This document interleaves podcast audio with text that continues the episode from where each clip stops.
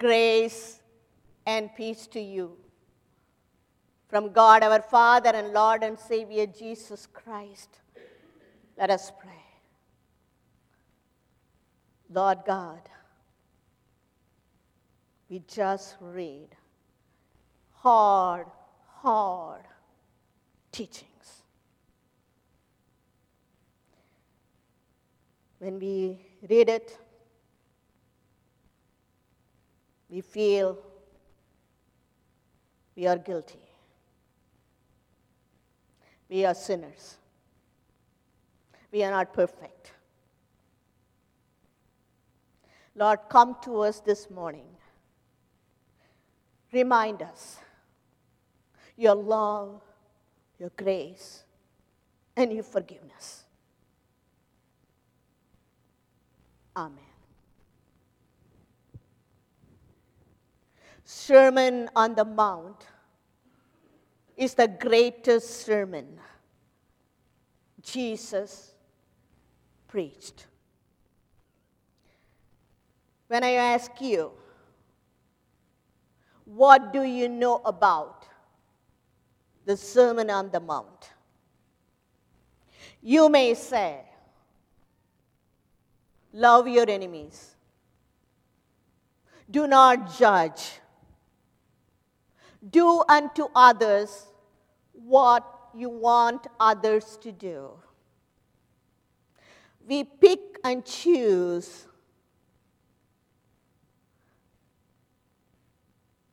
different things to fit our situations. Sermon on the Mount is not about do's and don'ts. If you do this, you will live. You will go to heaven. If you don't do this, you will go to hell or you will die. That is not the point of the Sermon on the Mount. The theme of the Sermon on the Mount is kingdom. Kingdom of God and kingdom of heaven. Throughout the Matthew's gospel, Jesus talked about his kingdom, heavenly kingdom or how the people of God, people of faith, people who belong to heaven act and behave and do. The Sermon on the Mount has both present implications as well as the future. Kingdom of God is at hand, Jesus says. He is talking about spiritual kingdom. Kingdom of God is not material or political or physical. Kingdom of God is in our hearts. God, by sending His Son Jesus Christ to inaugurate His kingdom in our hearts. So, the whole message of the Sermon on the Mount is about the kingdom of God and kingdom of heaven. Jesus began teaching, preaching, Blessed are you.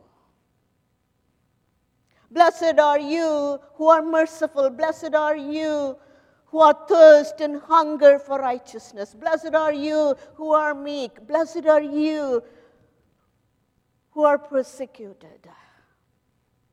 You shall see God. You shall be called as a children of God. Jesus brings the contrast between God's blessedness and the world's blessedness. The Romans thought we are blessed when we have money, the power, and the positions. The religious leaders, the Pharisees, and the scribes, they thought, they taught, if you follow the law, if you follow 635 commandments, well and good, your life will be okay, you will be blessed. Jesus comes along and he brings the contrast. Our blessings, blessings of hope and joy and peace, comes from our identity from Christ. Through our baptism, we are adopted as the children of God. We are belong to the kingdom of God. We are citizens of God. We put our trust and faith in Jesus alone, not on the worldly riches. We seek God's kingdom first. So Jesus brings the contrast between the true happiness and the false happiness the world offered to us. Then Jesus gives us two illustrations. How we people of faith, what is our role in this broken community, broken world. He said, You are the salt, you are the light of the world. Jesus is encouraging us to live, to love, and to serve as if we are children of God. We are citizens of heavenly kingdom. The baptismal promise, the baptismal command reminds us let your light be shine before others so that others can see us, see our good works, and they will glorify God in heaven. We are not saved by our good works. We are saved unto good works. When, we, when others see us, see our true love, when they see our heart, our attitude, our action, the others will be attracted to Jesus. They will come to believe in Jesus. They will join us as the citizens of heavenly kingdom. Then again, Jesus brings the contrast between the righteousness of the Pharisees and the scribes and the righteousness of godly people. the text we just read,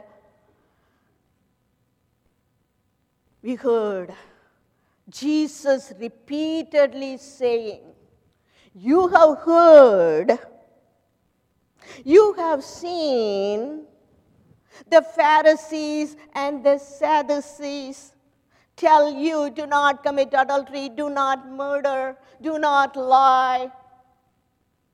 But I say to you. But I want you to examine your hearts. If you have anger in your heart, you had already committed murder. If you have a lust in your heart, you have already committed adultery. Don't pray like the hypocrites pray like this. The Pharisees and the scribes, they were so proud. Oh, they belong to God because they follow all the rules of God. They burdened others. No, you're not doing this. Unless you do this, you will not enter into the kingdom of God. They concerned about the outward righteousness, outward actions of people and judge them according to the outward behavior. But God, Jesus Christ, comes along and said, What about your heart? What about your inner attitude of your heart?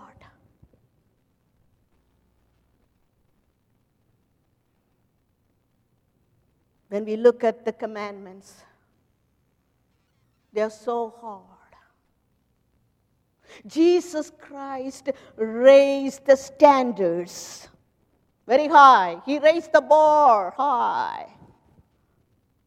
When you read chapter 5 and 6 and 7, wow, it's so hard teachings. It's so hard to follow. It's so hard to obey. Who can be saved? We ask. But for us, believers, but for us who follow Jesus, for us who have faith and trust in Jesus Christ, Jesus offered to us his righteousness. His righteousness and take away all our filthiness, all our unrighteousness on himself. At the cross, he said, It is finished. It's done. It's done. I have obeyed all the commandments. I have fulfilled all the demands of the law. You go free. What a good news. What the message of hope. The perfection Jesus talking about is so hard for us to follow. What Jesus challenging us, encouraging us to become like Him. We never ever be perfect. We don't love like Jesus. We don't serve like Jesus. We don't forgive like Jesus. But we can grow in maturity because Jesus promised us his power power of the Holy Spirit. The Holy Spirit convict me, convict us confront us and give us the power to continue to live for Him, continue to die for Him, so that others can come into the kingdom of God. When we come to the communion table, when we receive the body and the blood of our Lord Jesus Christ, we receive His grace, His love, and His forgiveness. Keep going, keep believing, keep trusting, keep following the footsteps. Ultimately, His perfection, His righteousness will carry us to heaven. we will be the citizens of heaven.